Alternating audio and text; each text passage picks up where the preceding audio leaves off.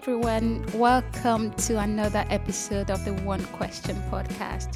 If you're new to this podcast, this is the podcast where I get to ask impressive people just one question. My name is Busayo Iwole, and with me today is not other than Yewande Oyebo. Yewande, welcome to this podcast. Thank you, Busayo. I'm very happy to be here. I'm glad you said yes. I'm really, really glad. And um, I've known you for a few months now, and uh, I feel like even though I've known you for a few months, I feel like I don't know enough because I know you as a product owner, I know you as a writer, a blogger, and um, you know I have visited your blog, which is Yevandy for people listening. That is Y E V A N D Y dot com. I'm gonna put it in the show notes for anyone interested to visit. You write about different things like the books you love.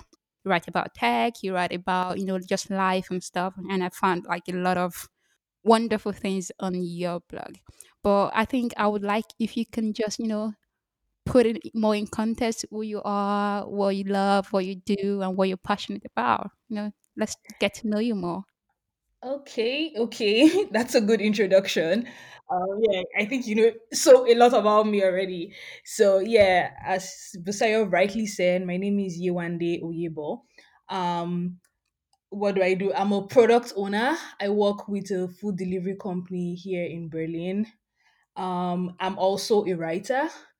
N- not commercially. I have a blog, as she said, called yevandy.com, where I write about everything. Um, the blog started, I start, actually started blogging about 10 years ago, started as an outlet. And yeah, just as a way to journal and just experiment with things. Yeah, just write, put down everything I want to put down, and then also to meet people in the comment section.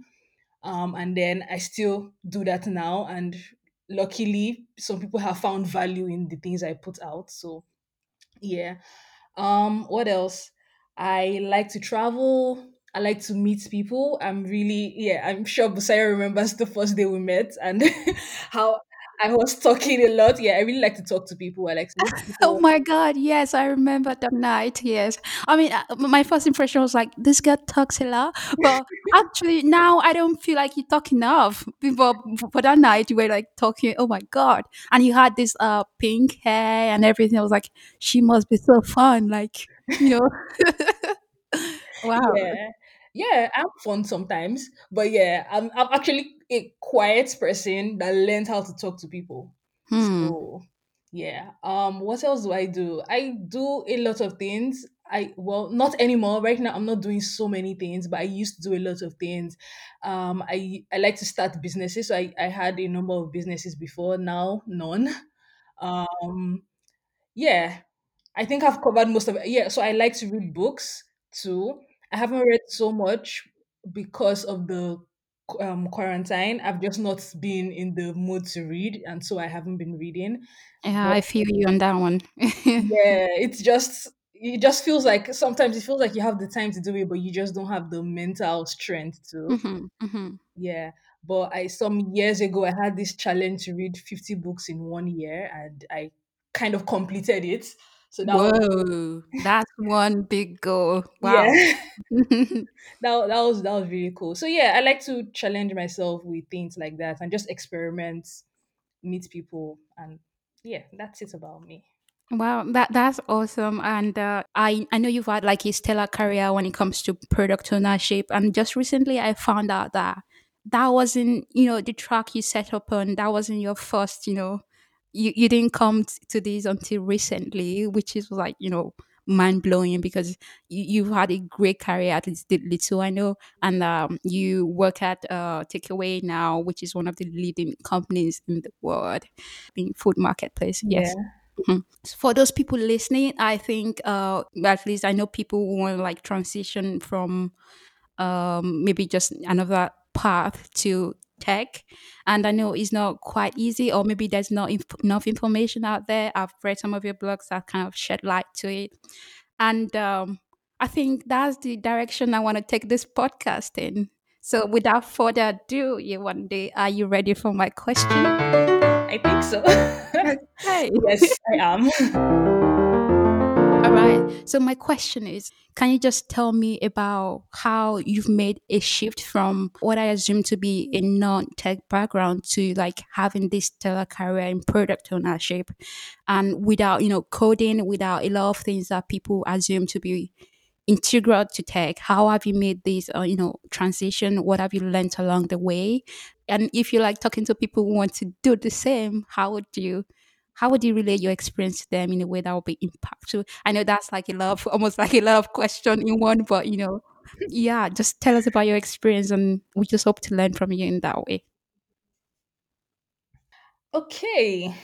Um so my journey to products management hasn't been straight.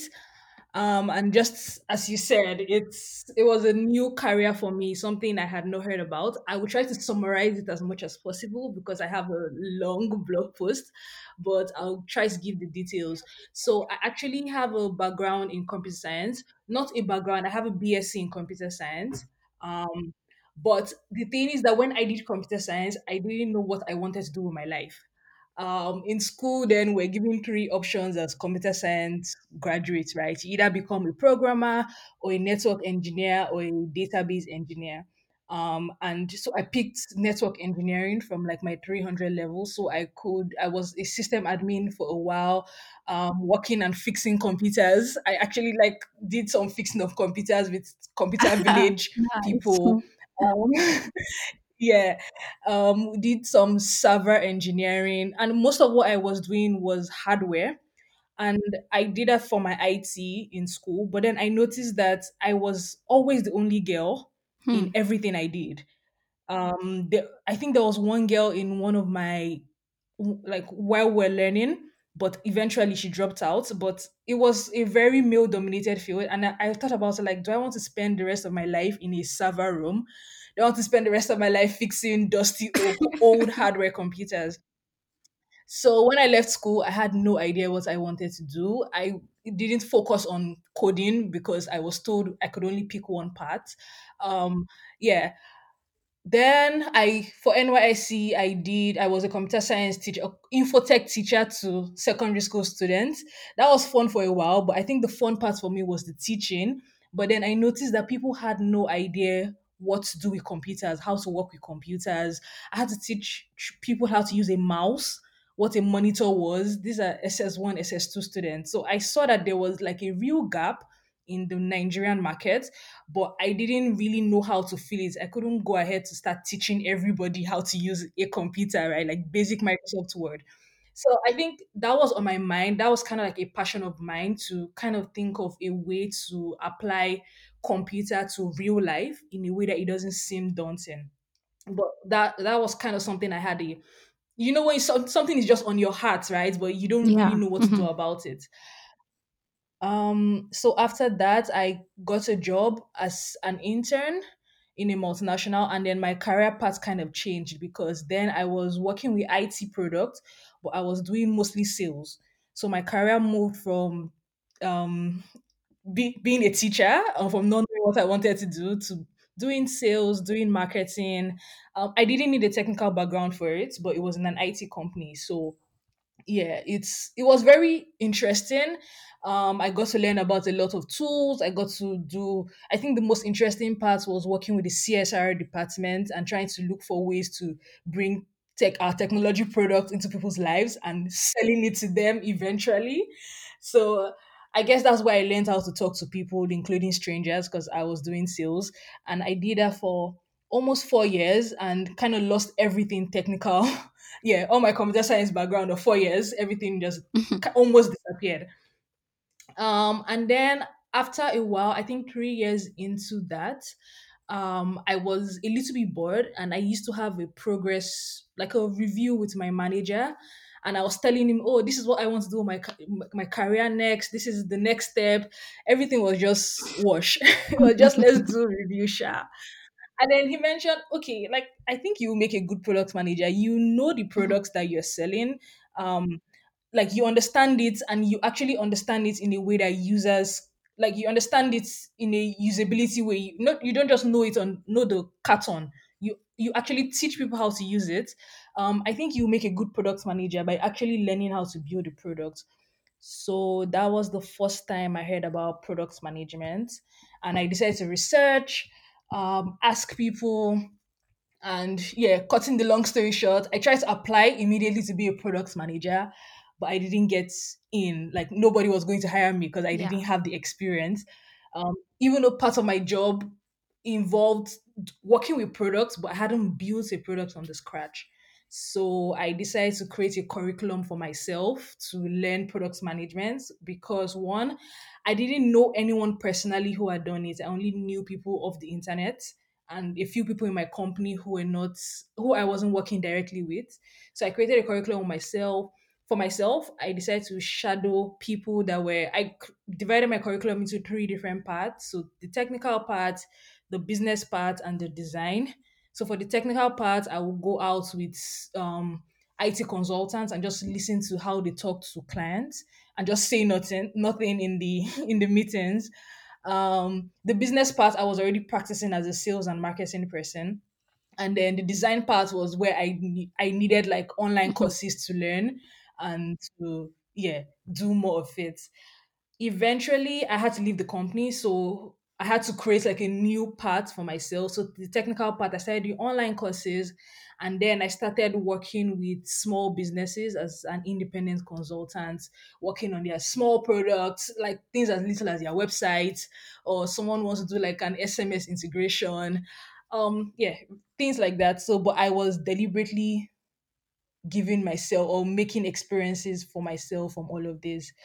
Um, and yeah, so that was kind of like where I learned to be a product manager. And then after a while, I could call myself a product manager and then apply for the kind of jobs I wanted. Wow. And You went from not knowing uh, what product own, uh, owner was, what a product owner was, to like deciding, okay, now I can learn it. All I need is this kind of curriculum. You just took ownership of that, and I think that's amazing. But what I also found fascinating in your answer is that you went from um, being a network engineer, teacher, to like sales, sales of all things. What? Of all things, like, oh my god, I, I wouldn't know what to do. What, like, hey people, thank you so much for tuning in this week. But I'm afraid we are going to have to end this right here because this episode was a really special one and kind of a long one. We are going to have to split it in two.